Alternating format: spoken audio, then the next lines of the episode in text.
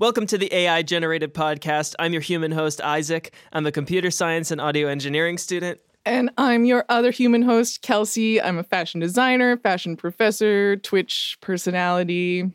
Uh, and professional chocolatier that specializes in small clown molds. I'm famous. We're being for held ag- We're being held against our will by a multinational corporation who won't let us go until we've taught their AI American popular culture.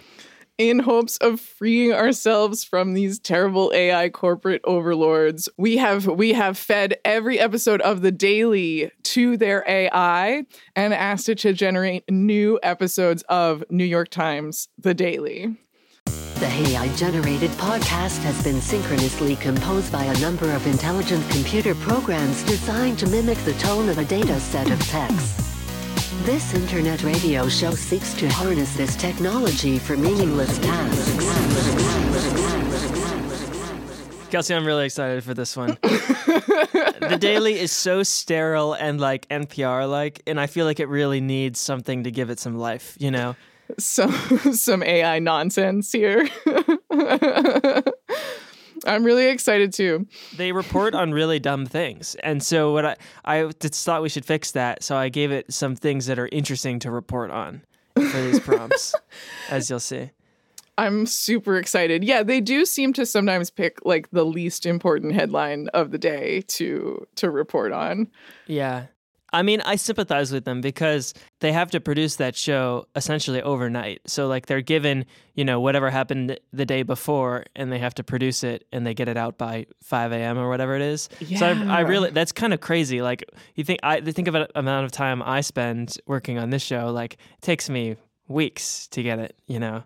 It is impressive as a daily podcast, um, but it's not it's not my go-to podcast. Do you listen to it every day? No. No, I don't really either. In fact, I don't really even know how to do some of these voices. So, apologies to any real daily listeners. We're just going to read it like NPR style.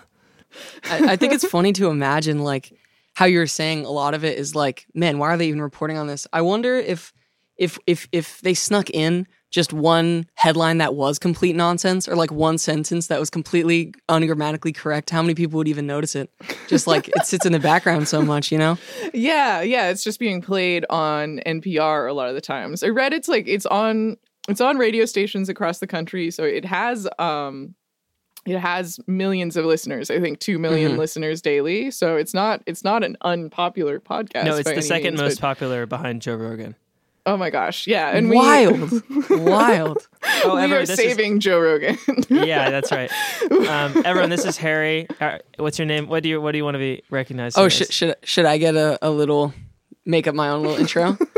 I guess I mean I don't I'm I'm Harry the high school student. Like I don't have I don't have any crazy cre- credentials, but I mean I'm I guess I'm adding that edge. I'm teaching I'm teaching this AI a little bit about of youth culture. So that that's that's what I'm here to provide. This is Harry. He's going to read us some um, some parts today on the show. He's going to help out. We got too many voices here. I'm yeah, should we get into it? Should we start So they have transcripts available for every one of these episodes. So what I did was I scraped all the transcripts from their website. I fed it all into GPT-3, which is uh, made by the people over at OpenAI, and uh, it's really good at speaking English, but it's not really good at mimicking this podcast that we want to. So I gave it all these podcasts and said, okay, now that you know English, learn how to write an episode of the Daily, and uh, it's pretty good. I'm ready. Okay, so you've given it a prompt and it writes a little uh I don't know, is this like a thousand words or something? It's like yeah, It- like 500 tokens, which it is like like yeah. Yeah, 500 words um on that prompt in the style of the daily. Uh so yeah, I guess let's let's get into it. There we go. The prompt is we've got a big problem with forklifts taking over schools. I'm I'm going to play Stella Tan in this. Wonderful. I'll be Taylor Lorenz. But we're not going to be doing impressions of them. It's Yeah, just it's I'm just sorry. beyond Taylor the- Taylor yeah. Lorenz, wherever you are right now, I would like to apologize for for whatever I read as you. I know that this is not coming from your from your mouth. Okay. Okay, this prompt is we've got a big problem with forklifts taking over schools, and Kelsey will be playing Stella Tan, and Harry will be playing Taylor Lorenz. We've got a big problem with forklifts taking over schools. They're roaring around every corner, beeping at every corner. There's dings on the sides of walls. It's basically like a scene out of a science fiction movie. I mean, it was it was basically like a madhouse. And almost immediately, the condition of the classrooms plunged. The ceiling tiles were coming off the roof. The paint was peeling off the walls. The water faucet had been disconnected. We didn't have access to the fridge, so I mean, it was it was really bad. It's kind of a Faustian choice where you give these large groups of students something that's really, really good, like online learning, and then you, you know, the best. and then you also kind of sacrifice face to face instruction. I mean, you can still have that in schools, but it's just going to be kind of a different animal than what we had before. The next year, we went to school board meetings. We started seeing these familiar faces from our school board Facebook groups, and they were no longer worry warts. You know, parents asking about assignments, about tests. These were people talking about how the schools were failing, and they need to do something. And we saw that a lot at the school board meetings. Archived recording. I'd like to ask the board a couple of questions. Do you feel like this is a crisis in our schools right now? Are we facing an emergency? And these were the people who started showing up at these public demonstrations. So in May of 2020, there's a million person protest against tech in schools. And that same month, the school board elections happen. And now the people who are running against the incumbents are talking about the same issues that we had been talking about at the school board meetings the year before. I really, it Um, really got it. It really got the fact that there's forklifts taking over schools. We got to do something really, you know what I mean? We really have to do something about have these to do something about forklifts. these. This, This is a pressing matter. Super important. The ceiling tiles are falling off. I like that it really did describe like the damage that would happen. I like how it took this weird like AI takeover approach to it too, where it was like, I mean, we're getting we're getting online learning, like we're we're getting something from this, but but, but the forklifts, I mean, the damage that they're doing to the physical building is just yeah, that was really And that we're, was we're good. sacrificing face to face learning with all of these forklifts everywhere. they're blocking, they're, yeah, right. I really like the the element of like pseudo importance that these shows always have too. They're like, this is like we're gonna sit here and talk about these issues like this, and we're that's gonna be the extent of anything we're gonna do about this problem. Is sit here and talk on NPR about the way that these school board meetings, you know what I mean? Like, and play one archived recording. yeah, yeah. Do you feel like this is a crisis? is this an emergency? All these forklifts in our schools. All right, let's keep going. This is this prompt is as all we know. What? As oh, I'm kidding. As we all I know. know. You literally wrote Oh, that. I'd, I would like to apologize too. I'm like, I have a fair warning. I'm like borderline illiterate, so I'm gonna probably make have to do a couple are, Harry. Rereads. Okay, okay. I'm glad to know I'm not the only one. As we all know, there's nothing wrong with a little bit of peach cobbler at a funeral. As we all know, there's nothing wrong with a little bit of peach cobbler at a funeral. And people started eating it. I mean, it was kind of disgusting, but So, Rachel, what started out as a distraught looking woman at a very difficult time went on to have the most piping hot plate of chicken, coleslaw, and cake that I had ever seen. People started bringing extra to share with other mourners. And soon there were, and soon there were many more plates of cobbler and other treats than mourners. Archived recording. The stench of this dead chicken filled the entire cathedral. People were eating it and giving pieces to each other. And the next day, the Daily News ran an enormous story with the headline Inspector General slams Biden's handling of COVID drama, saying it deviated from best practices. The IG said the vice president had broken the rules and it laid out a whole series of actions that she and other officials took that the IG says went against guidance and knowledge of the virus. And the whole thing just reads like a very bureaucratic scolding. So at this point, Biden has been told, essentially, sit down and shut up. You've got a case of COVID. You're disrupting the funeral of the little girl who died. and this is all very, very bad optics. He needs to stop. But he doesn't, and instead, the team really ratchets up the pressure at the funeral. What's going on here? That's an incredibly good question because, again, we're in mid March of 2016, and the answer really begins to come together in the summer of that year. And that's when the Trump campaign begins to get involved. Trump. Dun dun dun is dun an dun dun. recording Oh, of archive Donald recording of Donald Trump. Harry, Oh, can boy. You, can you take it? Can you do it? Oh man. Oh, Donald Trump impression. We said it wasn't going to require impressions, and then we throw. Should a I get? I mean, I'll give it a shot. I don't think I've ever done. I'll, I'll do it. What? It's like it's very okay. You got this. Thank you. We love you. You're doing an amazing job. Thank you. I'm obsessed with uh, the general story of this is that is that President Biden is handing out peach cobbler at a little girl's funeral. and he has COVID in the summer of 2016. Oh my god, I knew it was all a conspiracy. I I love this so much.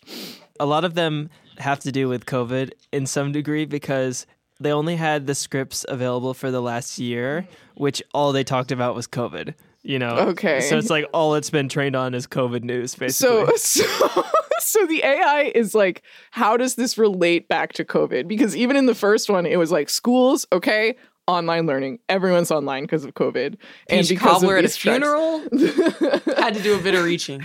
if there's cobbler at the funeral, there must be COVID involved. I think it's terrified. Like I think the AI is absolutely terrified of COVID, and it's really it's really figured that out. It's paranoid.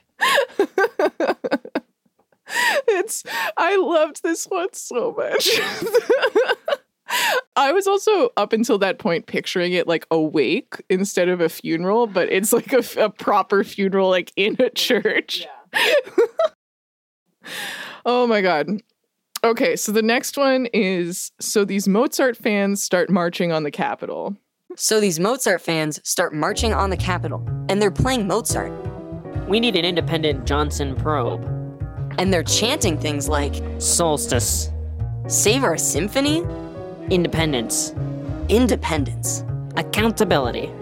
and it has been growing and growing and growing. We won't feed the corporatization of your orchestra. Last week, there were like 200 people. Last week, it was a thousand people. Mozart is not for sale. And today, they're close to 3,000 people, and they keep coming. Hey, hey, hey, don't let them turn our symphony into a corporate instrument. And they're definitely not stopping. So Campbell, what happened today? Well, today was the big vote. The musicians were voting on whether to accept or reject the proposed takeover. And it was expected that they would reject it. With about one third of the ballots still to be counted, the outcome is not yet certain. it doesn't even have the results of the election. Dun dun dun. Cliffhanger. well, so what? I, I'm trying to figure out the narrative of these musicians here because they're voting on whether or not to accept or reject the proposed takeover. What is the takeover? What's What going is the takeover?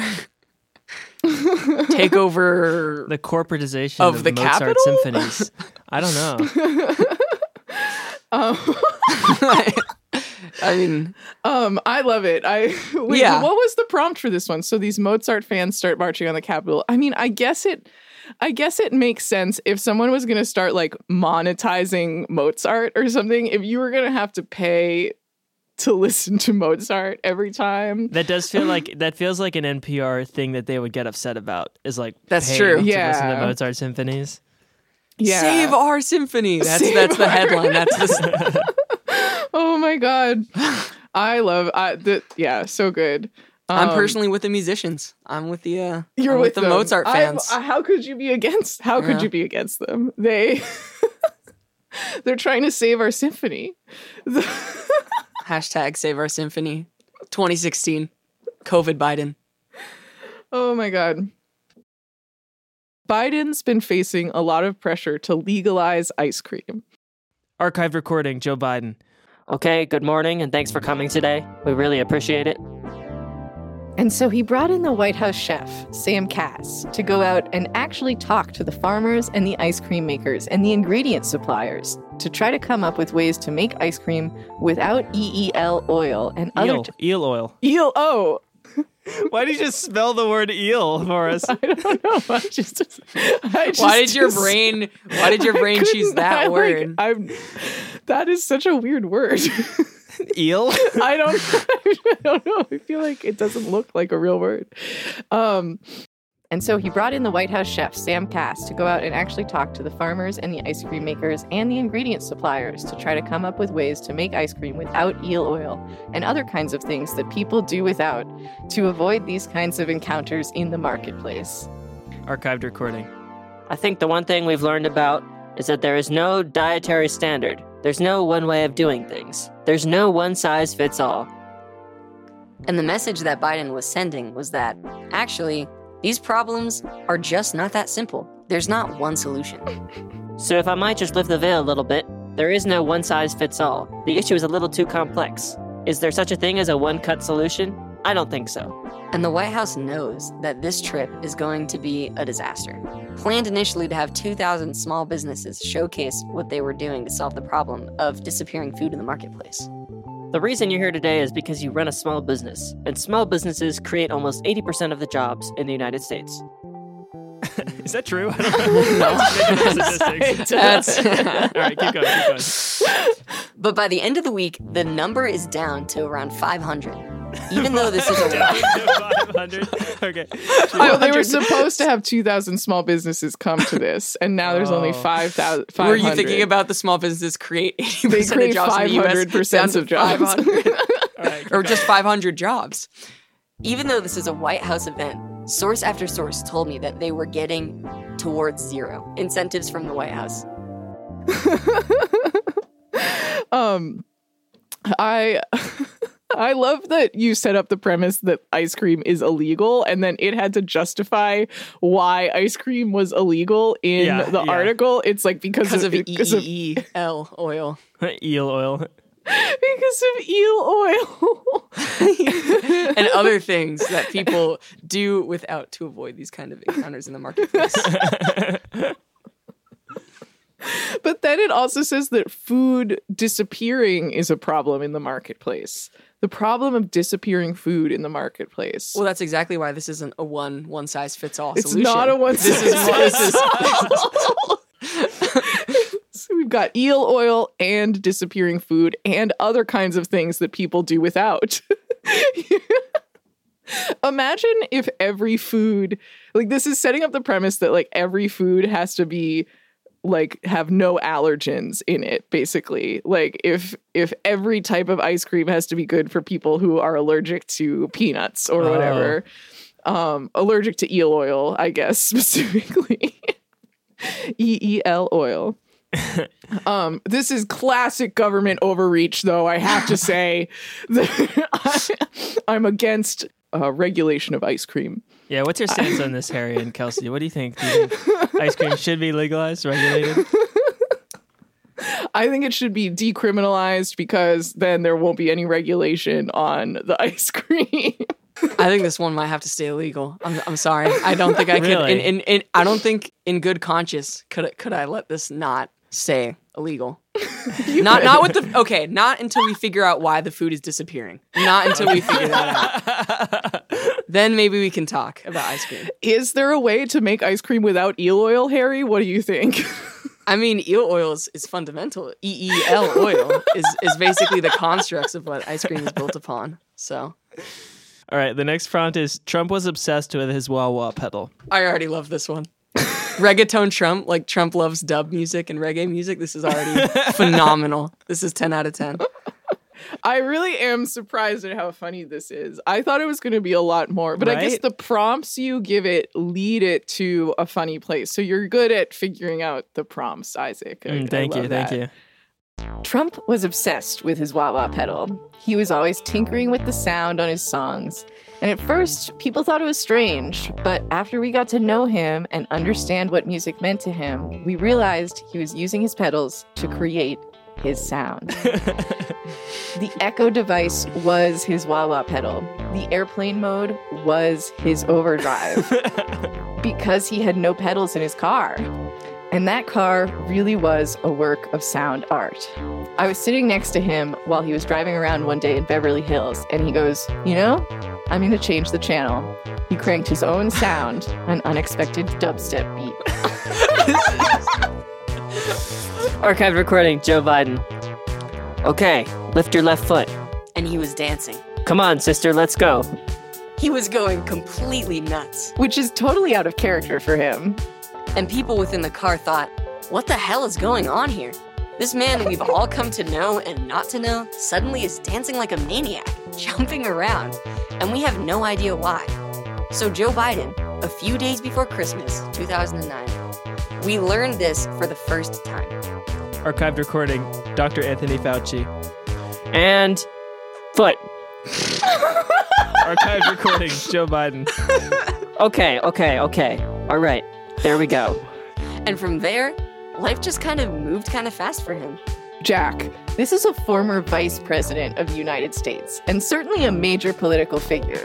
And so far in this book, you've managed. and then it- There's so it many comes up. cliffhangers. There's so many cliffhangers. It's because Isaac has to put in like the amount of words it creates, so, So it- it's like right. 500 exactly, and then yeah, it it just we get to imagine the rest of the. I think that intro was my favorite thing this has made so far. That intro was like it, it almost brought a tear to my eye talking about what music meant to him. Like the overdrive pedal was his airplane mode. Like there's some deep poetic Poetic, yeah. poetic meaning undertones. Like that was absolutely beautiful. Oh my god, that intro is I liked it because So it was like his wah wah pedal, but then it was like, but he had no pedals in his car. So it was like the airplane mode was his overdrive because he had no pedals in his car. it's so strange that it knew it was about music, but then it did it did like put the car in as well because it wasn't sure about how the pedal related to music.